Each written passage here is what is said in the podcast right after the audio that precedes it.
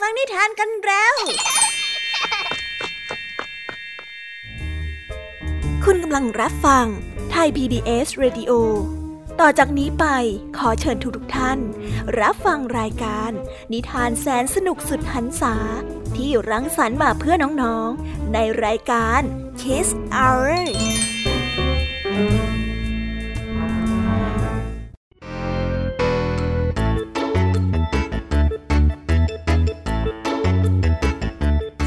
สวัสวัสดีน้องๆชาวรายการ Kiss Hour ทุกๆ คนนะคะ วันนี้พี่แยมมี่กับผองเพื่อน ก็ได้เตรียมนิทานสนุกๆมาเล่าให้กับน้องๆได้ฟัง เพื่อเปิดจินตนาการแล้วก็ตะลุยไปกับโลกแห่งนิทานนั่นเอง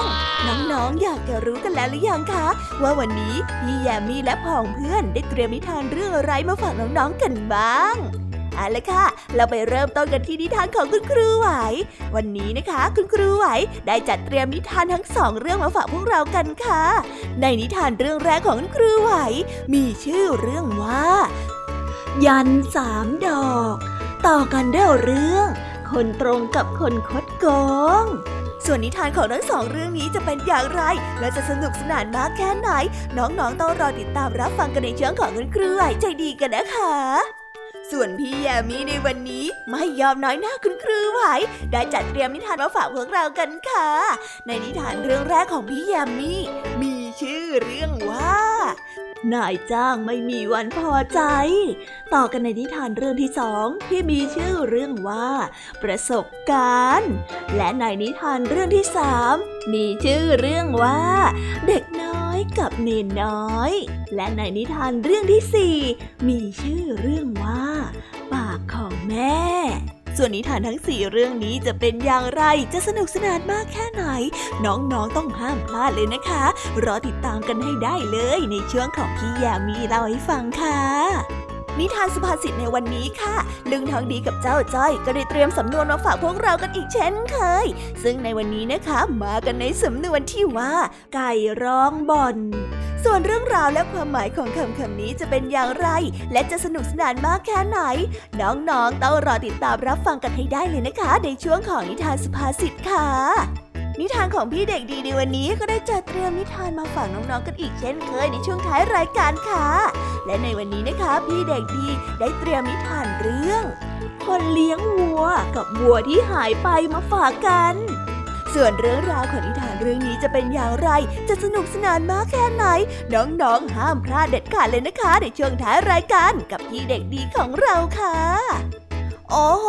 เป็นยังไงกันบ้างล่ะคะ แค่ได้ยินแค่ชื่อเรื่องนิทานก็น่าสนุกแล้วใช่ไหมล่ะคะเด็กๆ พี่ยามีก็ตื่นเต้นอยากจะฟังนิทานที่น้องๆ รอฟังอยู่ไม่ไหวแล้วล่ะค่ะ งั้นเอาเป็นว่าเราไปฟังนิทานทั้งหมดเลยดีกว่าไหมคะ งั้นถ้าน้องๆ พร้อมกันแล้ว เราไปพร้อมกันเลยดีกว่านะคะสามสองหนึ่งไปกันเลย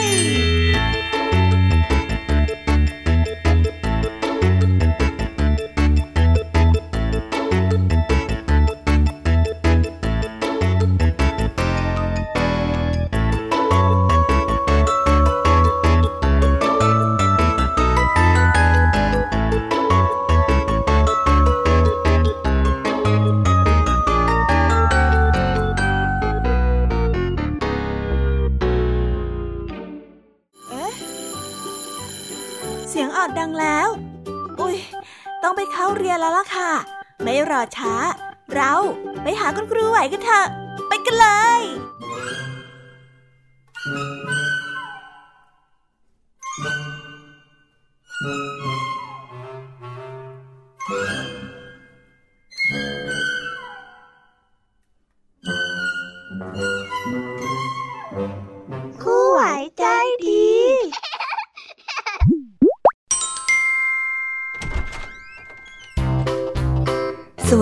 ค่ะเด็กๆ วันนี้นะคะก็กลับมาพบกับคุณครูไหวกันอีกเช่นเคยค่ะ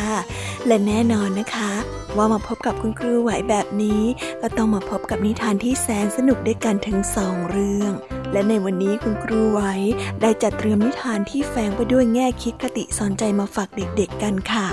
และในนิทานเรื่องแรก ที่คุณครูไหวได้จัดเตรียมมาฝากกันนั้น มีชื่อเรื่องว่า ยันสามดอก ส่วนเรื่องราวจะเป็นอย่างไร และจะสนุกสนานมากแค่ไหน เราไปติดตามรับฟังพร้อม ๆ กันได้เลยค่ะ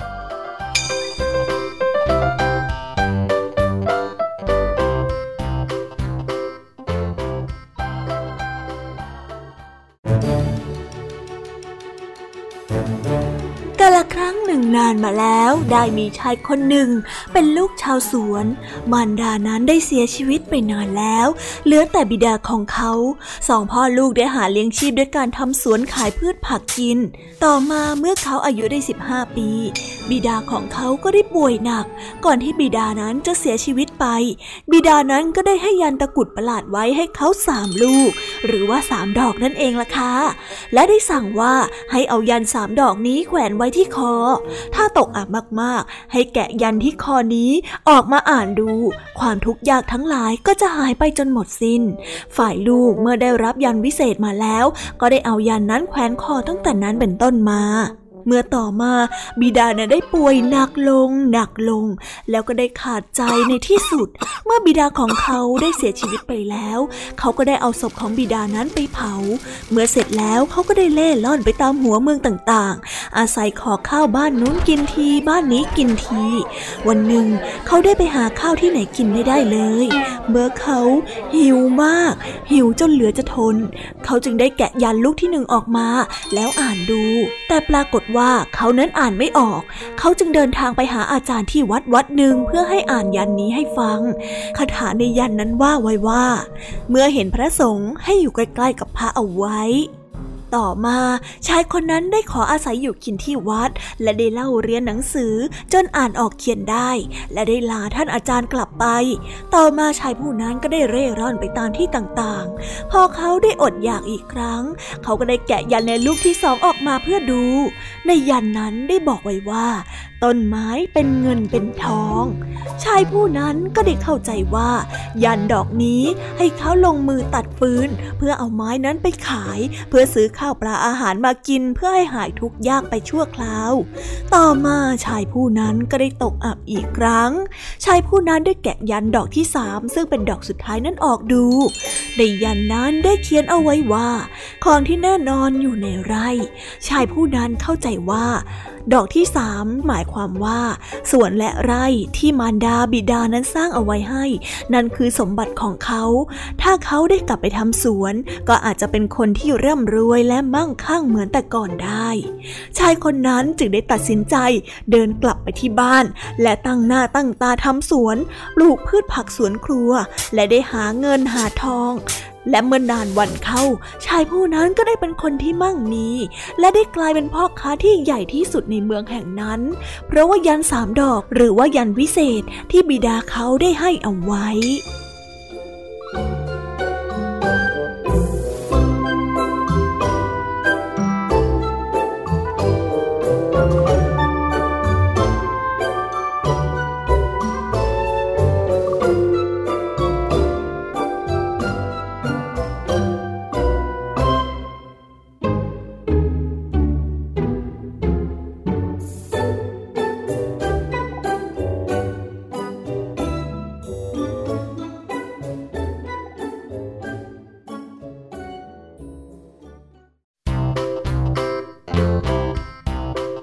และก็จบกันไปเป็นที่เรียบร้อยแล้วนะคะสำหรับนิทานในเรื่องแรกของคุณครูไหว เป็นไงกันบ้างคะเด็กๆ สนุกกันหรือเปล่าคะถ้าเด็กๆสนุกกันแบบนี้เนี่ยงั้นเราไปต่อกันในนิทานเรื่องที่สองของคุณครูไหวกันต่อเลยนะ ในนิทานเรื่องที่สองของคุณครูไหว คุณครูไหวขอเสนอนิทานเรื่อง คนตรงกับคนคดโกง ส่วนเรื่องราวจะเป็นอย่างไร เราไปติดตามรับฟังกันในนิทานเรื่องนี้พร้อม ๆ กันเลยค่ะ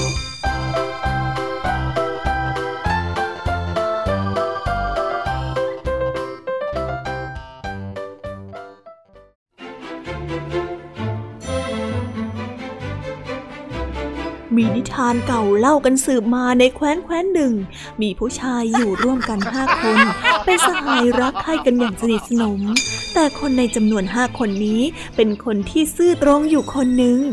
เป็นคนที่ใจคดโกงอยู่สี่คน ส่วนคนที่ซื่อตรงนั้นได้เดินทางไปไหนแล้วทำให้เพื่อนเหล่านั้นเอื่มระอามาก เพราะว่าทางจะรกมากเพียงใด เขาก็พยายามเดินตรงไปโดยที่ไม่อ้อม ส่วนอีกสี่คนนั้นพยายามจะหลีกหนี เพื่อหาทางที่ดีที่สุดในการเดิน ก็ได้พากันเดินไป จนได้เจอคลองใหญ่แห่งหนึ่งขวางหน้า พื่อนเหล่านั้นพยายามตักเตือนสักเท่าใดก็ไม่ยอมเชื่อฟัง และอยากจะข้ามไปให้ได้ เพราะถือว่าเขานั้นพยายามที่จะเป็นคนซื่อตรง ส่วนนอกเหนือจากนั้นก็ได้ชี้แจงว่าข้างหน้ามีสะพานอยู่ไม่ไกล เราควรอ้อมไป ส่วนคนที่ซื่อตรงไม่ยอม ก็ได้ว่ายน้ำข้ามไป จนกว่าจะถึงฝั่งให้ได้ทำให้เหนื่อยและอ่อนเพลียมาก พื่อนที่ไปถึงก่อน ก็ได้พูดเยาะเย้ยต่างๆ นานาว่าเป็นคนที่ซื่อตรงมากเกินไป ย่อมได้รับโทษแบบนี้แหละ สู้พวกเราก็ไม่ได้ ส่วนคนที่ซื่อตรงนั้นก็ไม่กลับความตั้งใจแต่ประการใด คงพยายามปฏิบัติตามเดิมทำให้เพื่อนทั้งสี่คนนั้นเอื้อมละอาจนถึงที่สุด และได้วางแผนกันว่าจะทิ้งให้คนที่ซื่อตรงคนนั้น ให้อยู่ในป่าเพียงคนเดียว และได้อดอาหารจนหิวโซและเสียชีวิตไปในที่สุด เมื่อได้คิดแผนการกันแล้ว เขาก็ได้พาคนที่ซื่อตรงนั้นไปที่ต้นตาลแห่งหนึ่ง ที่ต้นตาลนี้เป็นต้นตาลที่ใหญ่และสูงมาก พวกคนที่คิดคดโกงก็ได้ไปล้อมกับต้นตาลเอาไว้ คนที่ซื่อตรงก็พยายามไต่ข้ามต้นตาลนั้นให้ได้ พอได้ไต่ขึ้นไปจนถึงยอดแล้ว คนที่ซื่อตรงจึงได้ตัดสินใจกระโดดลงมา ส่วนเพื่อนทั้งสี่คนได้เห็นดังนั้นก็ได้นึกสมเพศจึงได้ร้องบอกเพื่อนที่ซื่อตรงไปว่า เฮ้ยเฮ้ยเฮ้ยท่านอย่ารีบโดดลงมาเลย เดี๋ยวจะตายสักเปล่านะใจเย็นนะ เดี๋ยวเราจะรอรับท่านในพ้นจากอันตรายเอง เอาเอามาพร้อมแล้วโดดลงมาเลยอ๋อมาที่โดดลงมา มาเลยโดดลงมาได้เลย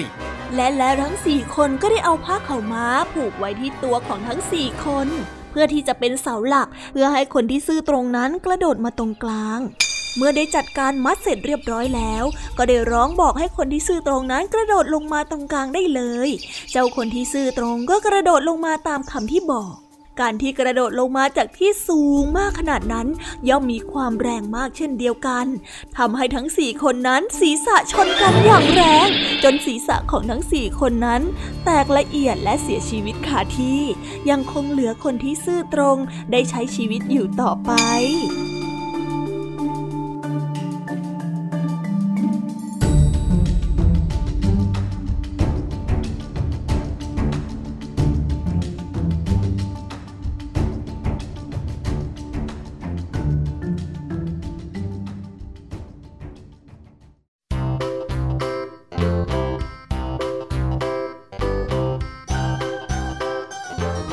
แล้วก็จบกันไปเป็นที่เรียบร้อยแล้วนะคะสำหรับนิทานทั้งสองเรื่องของคุณครูไหว เป็นยังไงกันบ้างล่ะคะเด็กๆ วันนี้เนี่ยสนุกจุใจกันหรือเปล่าเอ่ยมีเด็กๆหลายคนเลยนะคะที่ยังไม่จุใจกัน งั้นเราไปต่อกันในนิทานช่วงต่อไปกันเลยดีกว่าไหมคะเอาละค่ะ งั้นเราไปต่อกันในนิทานช่วงต่อไปกับช่วงพี่แยมมี่เล่าให้ฟังกันเลยนะคะ แต่สำหรับตอนนี้เนี่ย เวลาของคุณครูไหวก็ได้หมดลงไปแล้ว งั้นครูไหวต้องขอตัวลากันไปก่อนแล้วนะคะ สวัสดีค่ะบ๊ายบาย และพบกันใหม่นะคะเด็กๆ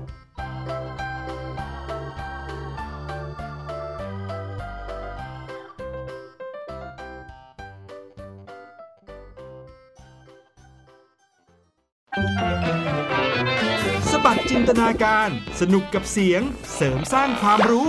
ในรายการ เสียงสนุก ทุกวันจันทร์ถึงวันศุกร์เวลา 16 นาฬิกาถึง 17 นาฬิกา ทางไทย PPS ดิจิตอล Radio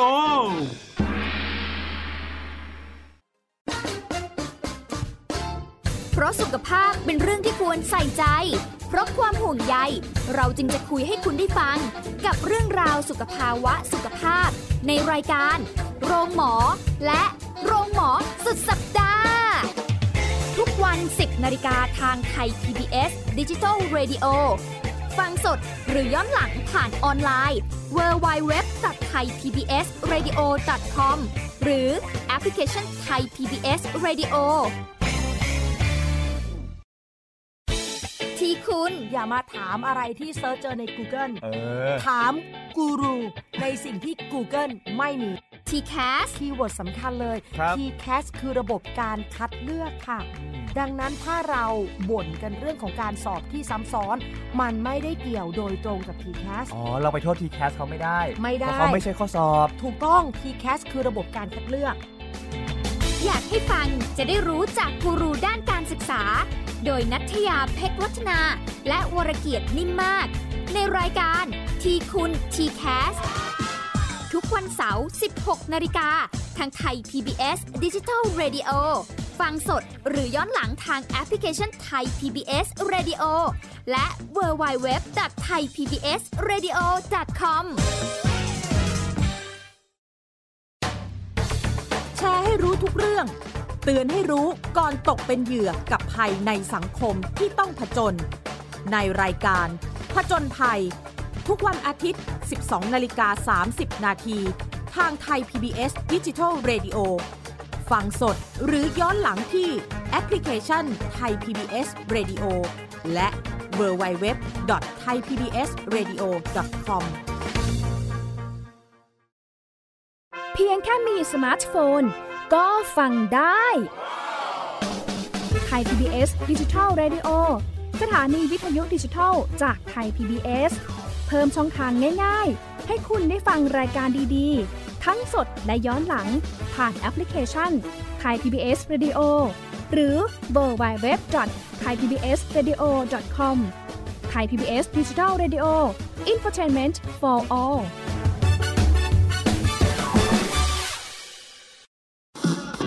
ไทย PBS Digital Radio Infotainment for All ถานีที่ให้คุณได้ทั้งสาระและความบันเทิง บนขึ้นระบบดิจิทัล ทุกวัน 6 โมงเช้าถึง 3 ทุ่ม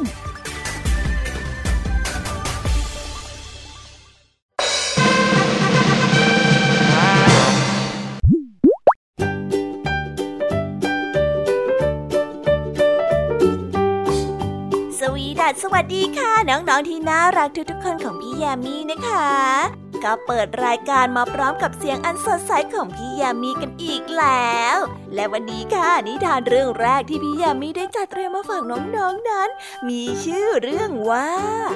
นายจ้างไม่มีวันพอใจ ส่วนเรื่องราวจะเป็นอย่างไรจะสนุกสนานมากแค่ไหน เราไปติดตามรับฟังพร้อมๆกันได้เลยค่ะ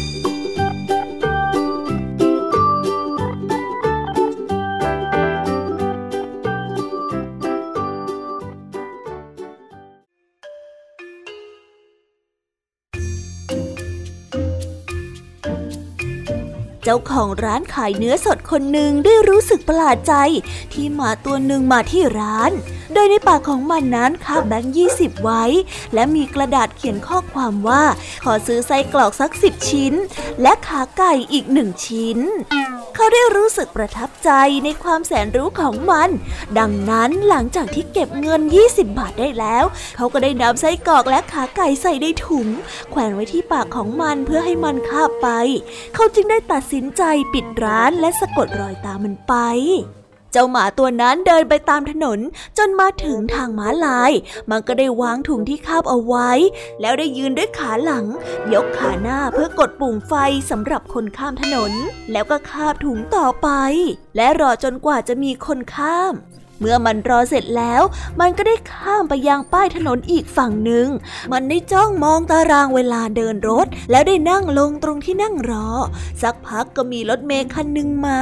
มันได้เดินขึ้นไปและดูหมายเลขที่หน้ารถ แล้วมันก็ได้กลับมานั่งรอต่อไปอีกสักเดียว ก็ได้มีรถเมล์อีกคันหนึ่งมา มันได้เดินขึ้นไปดูหมายเลขรถอีก เมื่อเห็นว่าเป็นรถเมล์สายที่มันรออยู่ มันจึงขึ้นไปบนรถเมล์คันนั้น คนขายเนื้อถึงกับอาปากค้างและทึ่งในความแสนรู้ของมัน และได้รีบตามมันขึ้นมาที่รถคันนั้น หลังจากที่รถคันนั้นวิ่งผ่านกลางเมืองออกไปยังชานเมือง เจ้าหมาแสนรู้ก็ได้ลุกจากที่นั่งเดิน น้ารถ มันได้ยืนด้วยสองขา แล้วได้เอาขาหน้านั้นกดกลิ่งบนรถ เมื่อรถได้จอด มันก็ได้เดินลงมาจากรถ และได้เดินตามถนน และได้มาถึงหน้าบ้านหลังหนึ่งเข้า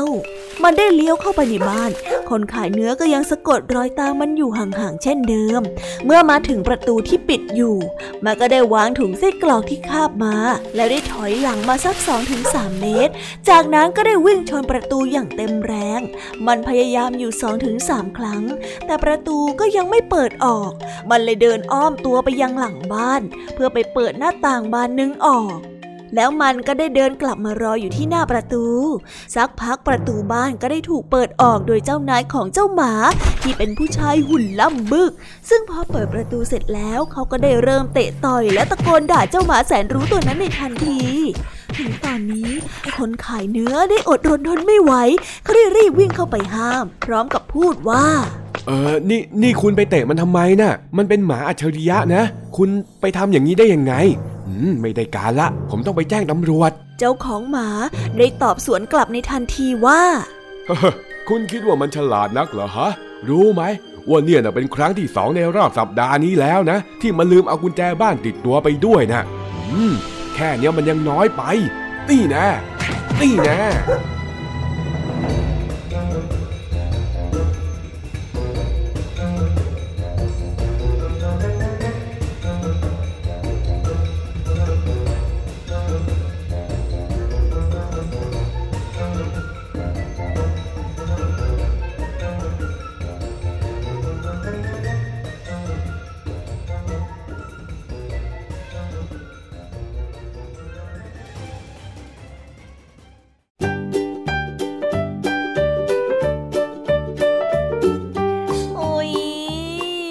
บนิทานเรื่องแรกของพี่ยามีกันลงไปแล้วว่าเผอแป๊บแป๊บเดียวเอ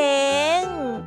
แต่พี่ยามีรู้นะคะว่าน้องๆออย่างไม่จุใจกันอย่างแน่นอน พี่ยามีก็เลยเตรียมนิทานแนวเรื่องที่สองมาฝากเด็กๆกันค่ะ ในนิทานเรื่องที่สองนี้ มีชื่อเรื่องว่า ประสบการณ์ส่วนเรื่องราวจะเป็นอย่างไร และจะสนุกสนานมากแค่ไหน เราไปรับฟังพร้อม ๆ กันได้เลยค่ะ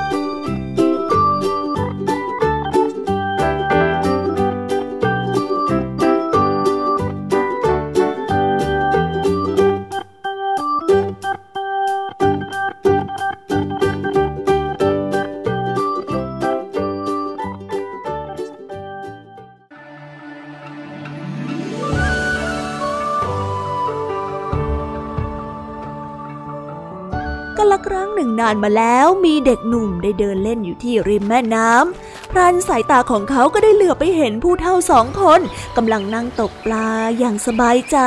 แต่ละคนนั้นเข่งขลึมมาก แสดงให้เห็นถึงความเป็นผู้เชี่ยวชาญในการตกปลา เมื่อตกเบ็ดแต่ละครั้งก็ได้ปลาทุกครั้งไป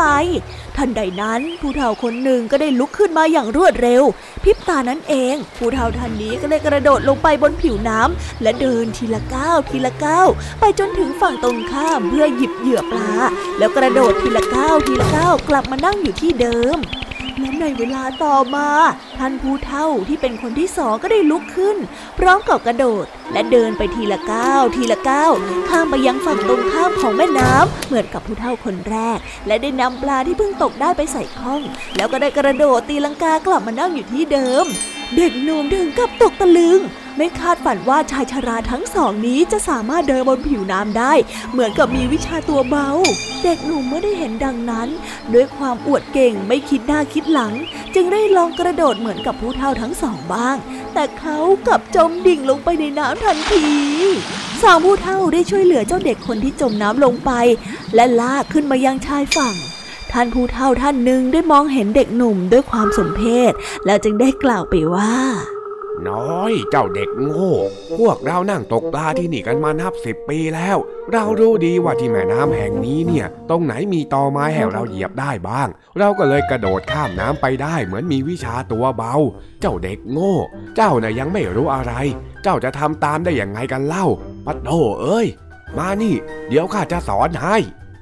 ผู้เฒ่าได้กล่าว ก่อนที่เด็กหนุ่มนั้นจะได้รู้เคล็ดลับของผู้เฒ่าทั้งสอง เล่นเอาเขาซะเกือบเอาชีวิตไม่รอดนะคะ นิทานเรื่องนี้จึงได้สอนให้เรารู้ว่า การที่ทำอะไรให้ประสบความสำเร็จนั้น เราต้องศึกษาให้ท่องแท้ก่อนว่า ผู้ที่เขาประสบความสำเร็จ เขามีเคล็ดลับอะไร มีประสบการณ์อย่างไรบ้าง อย่าตัดสินว่าทุกอย่างนั้นมันง่ายอย่างที่เราเห็น เพราะมันสามารถทำให้เรานั้น อาจจมน้ำและเสียชีวิตชีวิตได้นะคะ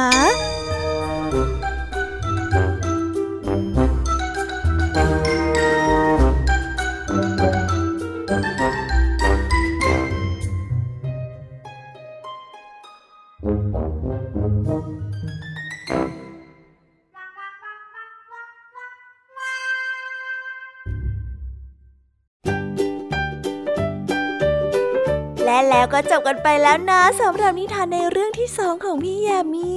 เป็นไงกันบ้างคะน้องๆ สนุกจุใจกันแล้วหรือยังเอ่ยฮะอะไรนะคะ ยังไม่จุใจกันหรอไม่เป็นไรค่ะน้องๆ พี่ยามีเนี่ย ได้เตรียมนิทานในเรื่องที่สามมารอน้องๆอยู่แล้ว งั้นเราไปติดตามรับฟังกันในนิทานเรื่องที่สามกันต่อเลยดีไหมคะ ในนิทานเรื่องที่สามที่พี่ยามีได้จัดเตรียมมาฝากเด็กๆกันนั้น มีชื่อเรื่องว่า เด็กน้อยกับเนนน้อย ส่วนเรื่องราวจะเป็นอย่างไรจะสนุกสนานมากแค่ไหน เราไปรับฟังกันในนิทานเรื่องนี้พร้อม ๆ กันเลยค่ะ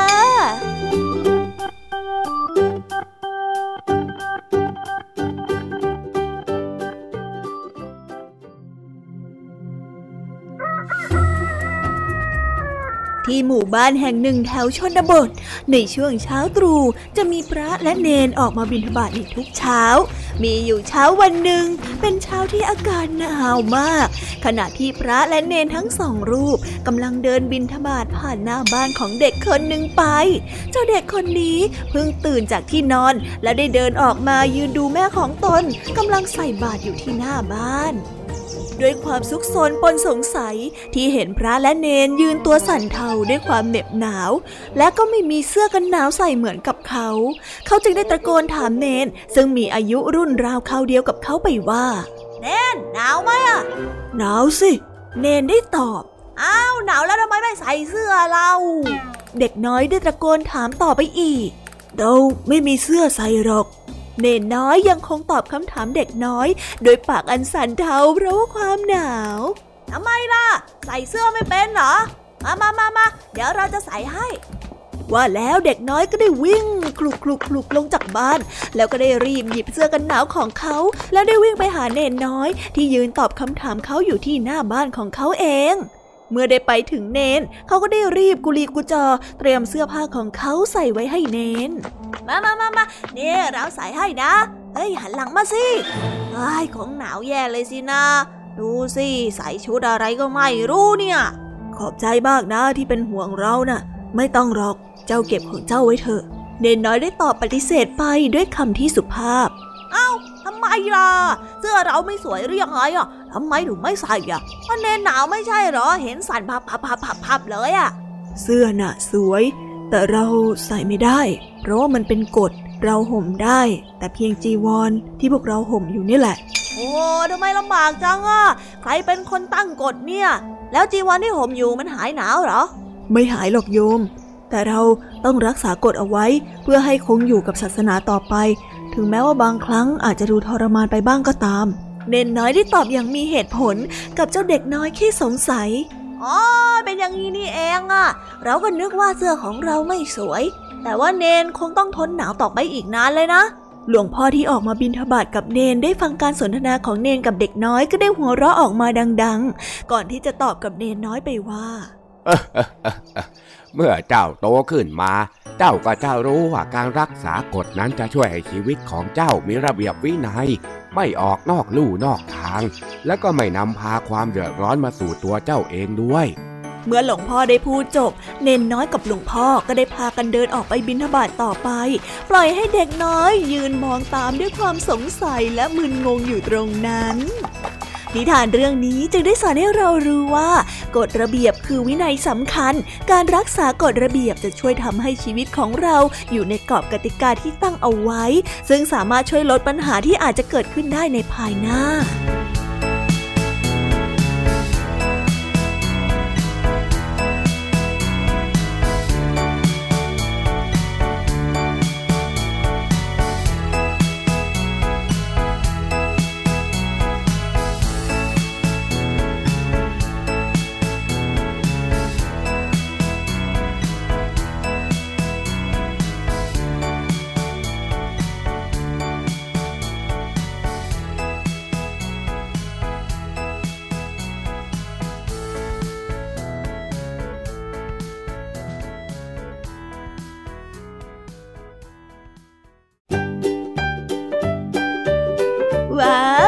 กันไปเป็นที่เรียบร้อยแล้วนะคะสำหรับนิทานเรื่องที่สามของพี่ยมมี่เป็นไงกันบ้างคะน้องๆ สนุกกันหรือเปล่าคะ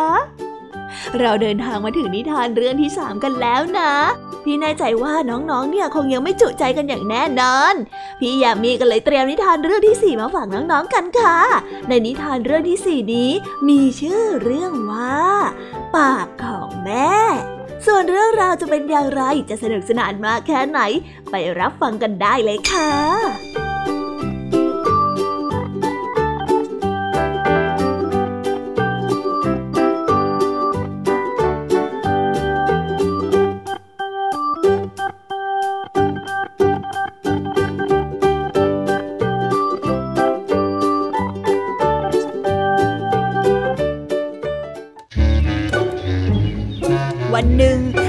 เด็กชายจิ๋วกำลังวิ่งออกไปเล่นนอกบ้านที่ชายป่า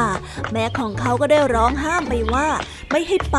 เพราะว่าในป่านั้นมันอันตรายมาก แต่เด็กชายจิ๋วก็ไม่ยอมฟังเลย ยังคงวิ่งต่อไปอย่างไม่หยุด ด้วยความโมโหของแม่เขา แม่ของเขาจึงได้ตะโกนใส่เด็กชายจิ๋วไปว่า ไม่ฟังแม่เลยใช่ไหมหืมไปถึงป่าเนี่ย แม่ขอให้ช้างเหยียบเจ้า เด็กชายจิ๋วได้ฟังเสียงแม่ด่าตามหลังไปอย่างนั้นก็ไม่กลัวอะไร ยังคงตามใจตัวเอง วิ่งไปอย่างรวดเร็วตามประษาของเด็กดื้อจนกระทั่งมาถึงชายป่า เขาก็ได้พบช้างตัวหนึ่งกำลังตกมัน และอารวาสอย่างหนัก และได้ยืนขวางหน้าของเขาอยู่จริง ๆ มันได้วิ่งปราดเข้ามาหาเด็กชายจิ๋วหมายที่จะเหยียบเจ้าเด็กชายจิ๋วนั้นให้เสียชีวิตคาอยู่ตรงนั้น เจ้าเด็กชายจิ๋วเลยได้วิ่งหนี และเห็นท่าว่าสู้ไม่ไหวแล้ว คงวิ่งหนีต่อไปไม่ทันแน่ๆ จึงได้พนมมือขึ้นและอธิษฐานเสียงดังต่อหน้าช้างไปว่าแม่ของเราคำใดด้วยปากขอให้คำนั้นอย่าเป็นจริงเลยถ้าถ้าถ้าแม่ของข้าคิดข้อใดด้วยใจของแม่ ขอให้ข้อนั้นเป็นจริงด้วยเถิดสาธุสาธุเมื่อเจ้าเด็กชายจิ๋วได้พูดแบบนั้นออกไป ช้างตัวนั้นก็ได้หยุดชะงักเลยในทันที เหมือนมีใครเอาเชือกมาฉุดรั้งมันเอาไว้ เด็กชายจิ๋วได้เห็นช้างหยุดอารวาสและได้หันหลังกลับไปอย่างเชื่องช้า ก็ได้รู้สึกงง และได้พูดกับตัวเองว่า ช้างนั้นคงฟังจิ๋วรู้เรื่องแน่ ๆ ถึงได้เดินหนีไปอย่างเข้าใจความหมาย ทั้งนี้การที่ช้างหยุดอารวาสและหันหลังกลับไปนั้น ก็เป็นเพราะว่าคำพูดของแม่ที่ไม่ได้ตั้งใจจะกล่าวแช่งลูก ให้เหมือนดังที่ปากว่าไว้ แต่ในใจลึกๆของแม่นั้น เพียงต้องการขู่ให้เด็กชายจิ๋วนั้นกลัว และไม่กล้าเข้าไปเล่นในป่าเท่านั้นเอง ด้วยเจตนาของแม่ที่แท้จริงแล้วนั้นไม่เคยคิดมุ่งร้ายต่อลูกเลย ฉะนั้นแล้วคำด่าของพ่อและแม่ ถือว่าไม่เป็นคำหยาบคาย เพราะจิตใจของท่านนั้นอ่อนโยน ถึงแม้ว่าในบางครั้งเนี่ยพ่อและแม่ของเราจะบ่นและก็ดุด่าว่าเรารุนแรงอย่างไรก็ตาม แต่ในใจของพ่อและแม่แล้วไม่เคยปรารถนาที่จะทำให้เกิดจริงดังคำที่พูดเลย และหลังจากเหตุการณ์วันนั้นเป็นต้นไป เด็กชายจิ๋วก็กลายเป็นเด็กที่ดี เชื่อฟังคำสั่งสอนของคุณพ่อคุณแม่ไม่ดื้อรั้น เพราะว่ากลัวว่าจะกลับไปเจอกับอันตรายที่อาจจะเกิดขึ้นกับเขาโดยไม่รู้ตัวอีกนิทานเรื่องนี้จึงได้สอนให้เรารู้ว่าคำพูดของพ่อแม่ถือเป็นคำพูดที่ศักดิ์สิทธิ์ ลูกหลานควรเชื่อฟัง ถึงแม้ว่าบางครั้งท่านอาจจะดุด่าไปบ้าง นั่นก็เป็นเพราะว่าท่านต้องการตักเตือนและว่ากล่าวสั่งสอนนั่นเอง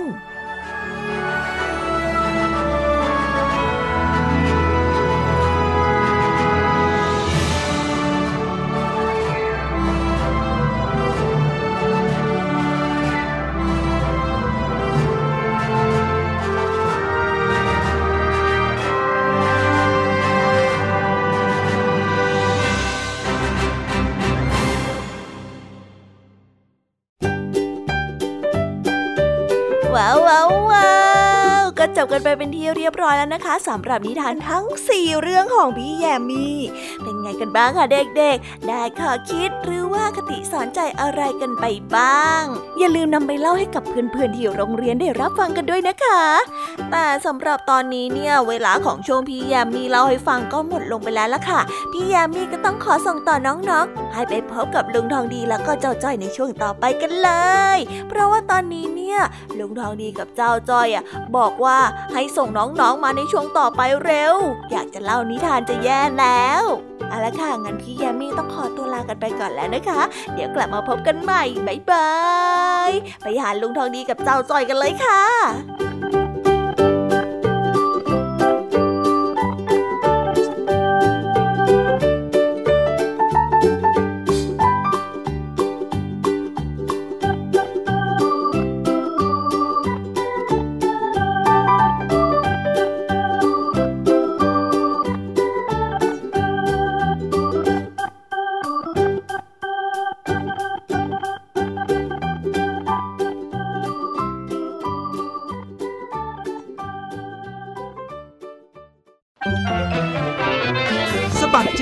การ สนุกกับเสียงเสริมสร้างความรู้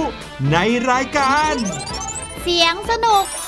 ทุกวันจันทร์ถึงวันศุกร์เวลา 16 นาฬิกาถึง 17 นาฬิกา ทางไทย PPS ดิจิตอล Radio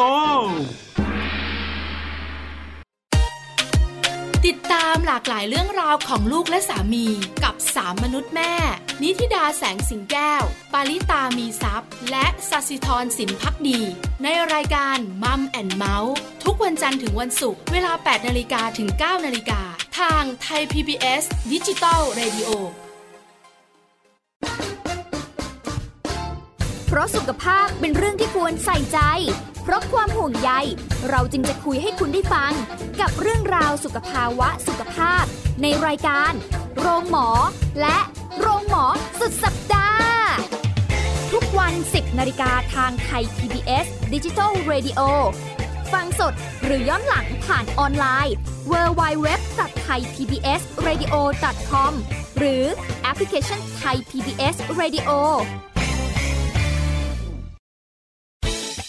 คุณอย่ามาถามอะไรที่เซิร์ชเจอใน Google เออถามกูรูในสิ่งที่ Google ไม่มี TCAS keyword สำคัญเลย ครับ TCAS คือระบบการคัดเลือกค่ะ ดังนั้นถ้าเราบ่นกันเรื่องของการสอบที่ซ้ำซ้อน มันไม่ได้เกี่ยวโดยตรงกับ TCAS อ๋อ เราไปโทษ TCAS เขาไม่ได้ไม่ได้ เพราะเขาไม่ใช่ข้อสอบ ถูกต้อง TCAS คือระบบการคัดเลือก อยากให้ฟังจะได้รู้จากกูรูด้านการศึกษา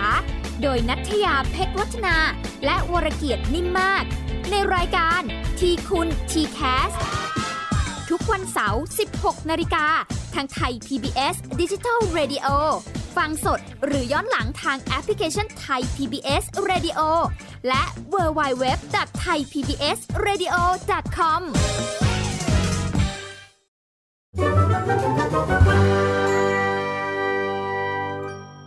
นิทานสุภาษิต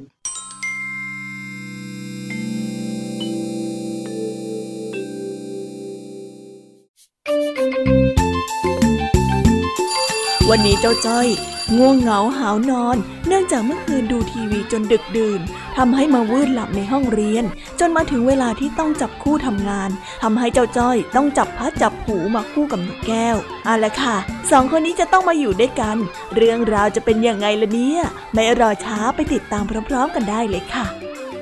อ้าวทุกคน วันนี้เนี่ยครูได้ให้ทุกคนจับคู่ เพื่อออกไปหาเก็บดอกไม้ภายในโรงเรียน มาตรวจดูกันว่าเป็นพืชใบเลี้ยงเดี่ยวหรือใบเลี้ยงคู่ แล้วถ้าหากว่าใครได้ดอกไม้ที่สวยที่สุดเนี่ย ครูก็จะให้คะแนนคนนั้นนะอะถ้าพร้อมแล้วเนี่ย เริ่มจับคู่กันได้เลยนี่เธอคู่กับฉันไหมไม่เป็นไรอะฉันคู่กับเจ้าสิงแล้วอะเออแล้วฉันจะไปคู่กับใครล่ะเนี่ย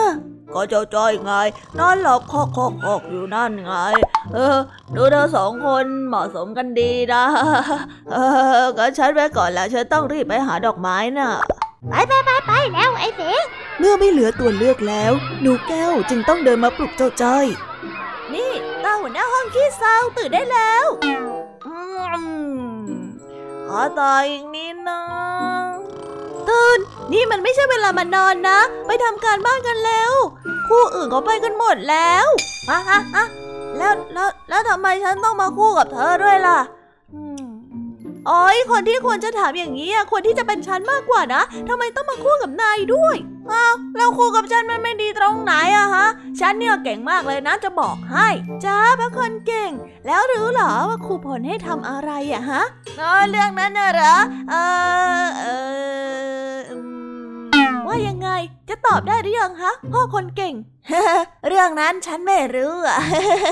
เฮ้ยเสียเวลา เธอนี่มันไร้สาระจริง ๆ ด้วย ไปไปไปไปช่วยกันหาดอกไม้ของพืชใบเลี้ยงเดี่ยวกันได้แล้ว ครูพลน่ะบอกว่าใครได้ดอกไม้ และพืชใบเลี้ยงเดี่ยวที่สวยที่สุดจะได้คะแนนมากที่สุดด้วยล่ะเอ้ยแล้วไอ้พืชใบเลี้ยงเดี่ยวนี่มันคืออะไรกันน่ะ อืมก็ เท่าที่จำได้ก็คือ เป็นพืชที่มีใบเลี้ยงเดี่ยว พอเติบโตเต็มที่ก็จะเห็นข้อและปล้องในส่วนของลำต้นชัดเจน ใบของมันน่ะ มักจะมีลักษณะที่แคบและเรียว เส้นใบเรียงตัวสวยในแนวขนานยังไงล่ะโอ้ยถ้าอย่างนั้นไม่ต้องไปไหนไกลแล้วฮะทำไมหรอ นี่ไง ดอกกล้วยไม้ที่แขวนอยู่หลังห้องเนี่ย ตรงตามที่เธอบอกทุกอย่างเลยเห็นไหมล่ะ เนี่ย ใบเลียวมีใบเดียว เห็นเป็นข้อแล้วก็เป็นปล้องชัดเจน ใบแคบแล้วก็เรียว เส้นใบเนี่ยนะ เรียงตัวขนานแถมดอกมันยังสวยสวยอีกด้วย จะมีดอกอะไรสวยไปกว่าดอกกล้วยไม้อีกเล่าเออจริงด้วยฮะจะว่าไปนายนี่ก็เก่งเหมือนกันนะเนี่ยฉันนึกว่าจะเป็นแค่ ไก่ร้องบ่อนซะอีกฮ่าฮ่าฮ่าฮ่าอะไรนะ ไก่ร้องบ่อนอะไรนะ นี่อย่าบอกนะว่า เธอก็รู้คำสุภาษิตนะ ก็ใช่นะสิ ไก่ร้องบ่อนน่ะมันเป็นสำนวนไทยที่หมายถึง ผู้ที่อยู่ในฐานะตัวสำรอง จะเรียกมาใช้เมื่อไหร่ก็ได้ ไม่มีความเก่งกาจอะไรยังไงล่ะอ๋อเฮ้ย นี่เธอหลอกว่าฉันเหรอ ฮะ อะไรกันไม่ได้หลอกสักหน่อย นี่ฉันว่านายจริง ๆ เลยนะ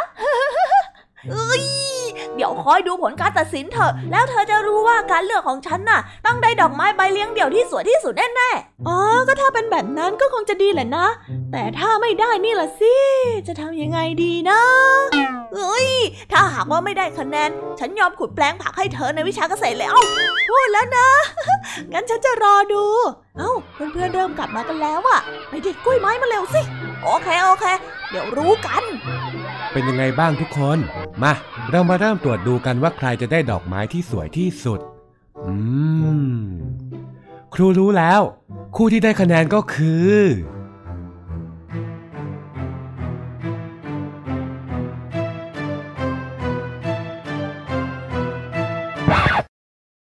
เรื่องราวยังไม่จบค่ะ ไว้มาต่อกันใหม่ในตอนหน้านะคะ ส่วนวันนี้หมดเวลาแล้ว คงต้องขอตัวลากันไปก่อน เอาไว้เจอกันใหม่ในวันพรุ่งนี้นะคะ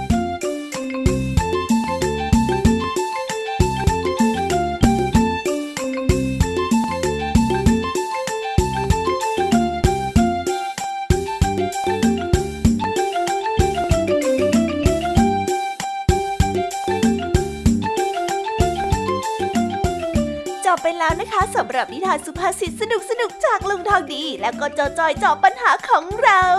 แต่เดี๋ยวก่อนนะคะน้องๆ อย่าเพิ่งรีไปไหนนะคะ เรายังมีนิทานแสนสนุกจากน้องเด็กดีมารอน้องๆอยู่แล้ว ถ้าน้องๆพร้อมกันแล้ว เราไปฟังนิทานจากพี่เด็กดีกันเลยค่ะ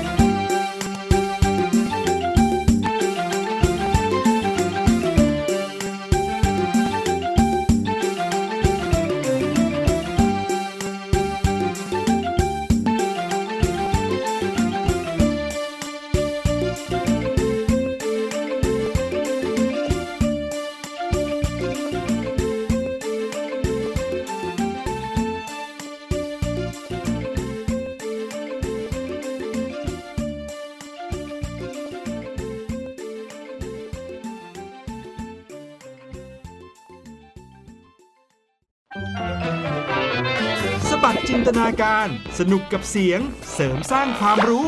ในรายการ เสียงสนุก ทุกวันจันทร์ถึงวันศุกร์เวลา 16 นาฬิกาถึง 17 นาฬิกา ทางไทย PPS ดิจิตอล Radio รับเช้าวันใหม่อย่างสดใสและมีความสุขกับพี่เหลือมและพี่ยีรับ ในรายการพระอาทิตย์ยิ้มแฉ่งทุกวันเสาร์อาทิตย์เวลา 7 นาฬิกาถึง 8 นาฬิกา ทางไทย PBS Digital Radio ติดตามหลากหลายเรื่องราวของลูกและสามีกับสามมนุษย์แม่ นิธิดาแสงสิงแก้ว ปาริตามีซัพ์และสัสิธรสินพักดี ในรายการ Mom and เมาท์ทุกวันจันทร์ถึงวันศุกร์เวลา 8นาฬิกาถึง 9นาฬิกาทางไทย PBS ดิจิตอล Radio นิทานเด็กดี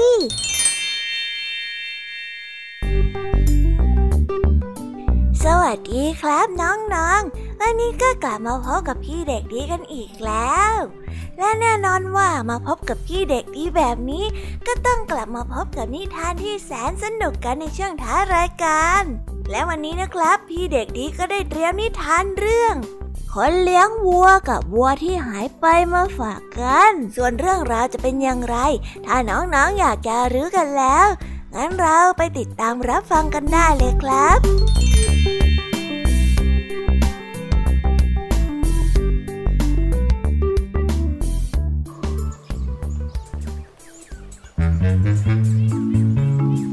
กันละครั้งหนึ่งนานมาแล้ว เมื่อเห็นว่า เจ้าวัวตัวหนึ่งนั้นได้หายไปจากฝูง คนเลี้ยงวัวจึงได้รีบออกติดตามและตามหากันในระแวกบ้านนั้น รวมถึงในป่า แต่ก็ไม่มีวี่แววว่าจะพบเจ้าวัวเลย จึงได้บนบานเทวดา และสิ่งศักดิ์สิทธิ์ในป่า ว่าหากได้พบเจ้าขโมยที่ลักวัวเอาไป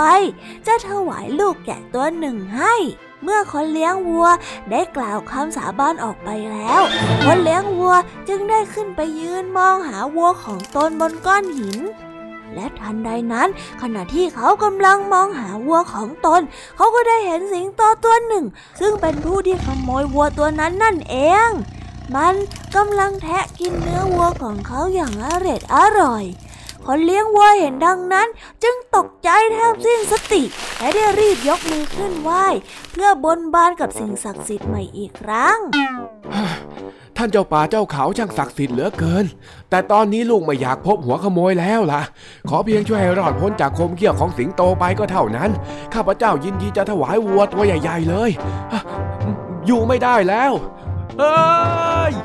หลังจากที่พูดจบ เจ้าสิงโตได้ยินคำบนบานสารกล่าวของเจ้าคนเลี้ยงวัว จึงได้หันหน้าไปมองอย่างรวดเร็ว เจ้าสิงโตได้เห็นดังนั้น จึงนึกอยากจะกินเนื้อมนุษย์แทนเจ้าเนื้อวัว จึงได้ไล่ขับเจ้าคนเลี้ยงวัวจนไม่คิดชีวิตคนเลี้ยงวัวได้วิ่งหาที่ซ่อนจนแทบไม่ทัน และหลังจากนั้น เขาก็แทบจะไม่บนบานสารกล่าวกับอะไรอีกเลย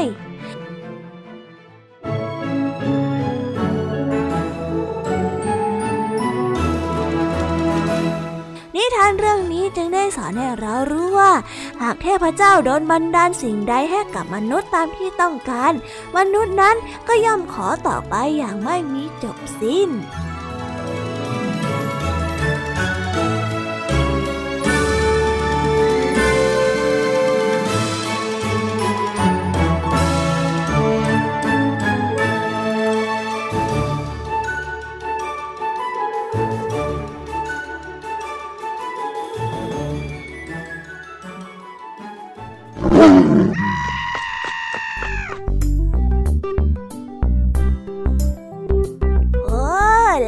บกันไปเป็นที่เรียบร้อยแล้วนะครับสำหรับนิทานของพี่เด็กดีในวันนี้ เป็นยังไงกันบ้างล่ะครับน้องๆ สนุกกันหรือเปล่าเอ่ยถ้าน้องๆสนุกกันแบบนี้ เอาไว้วันหลังพี่เด็กดีจะจัดเตรียมนิทานที่แสนสนุกแบบนี้มาฝากกันอีกนะครับ แต่สำหรับวันนี้เวลาของพี่เด็กดีก็หมดลงไปแล้ว พี่เด็กดีก็ต้องขอตัวลาน้องๆกันไปก่อน แล้วพบกันใหม่นะครับ สวัสดีครับ บ๊ายบาย เป็นเด็กดีของคุณพ่อคุณแม่นะครับ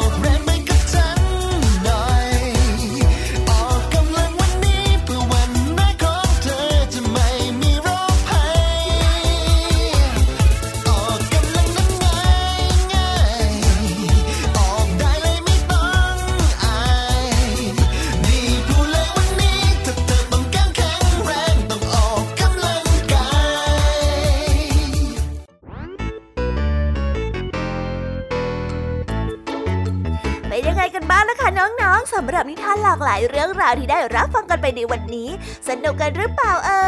ยหลากหลายเรื่องราวที่ได้นำมาเนี่ย บางเรื่องก็ให้ข้อคิดสะกิดใจ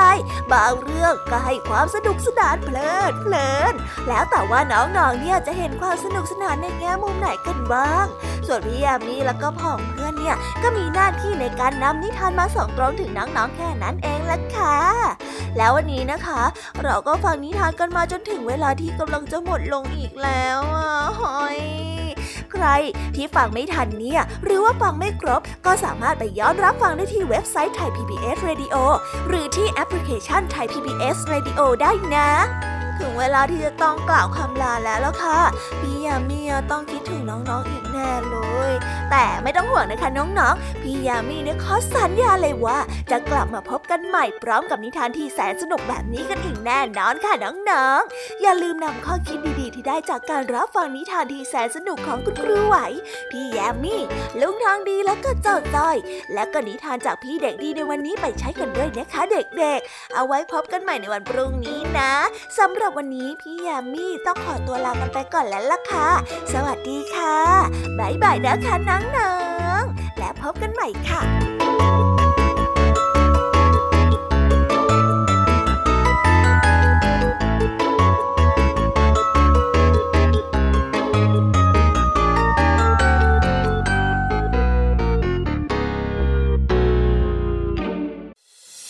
ติดตามรับฟังรายการย้อนหลังได้ที่เว็บไซต์และแอปพลิเคชันไทย PBS Radio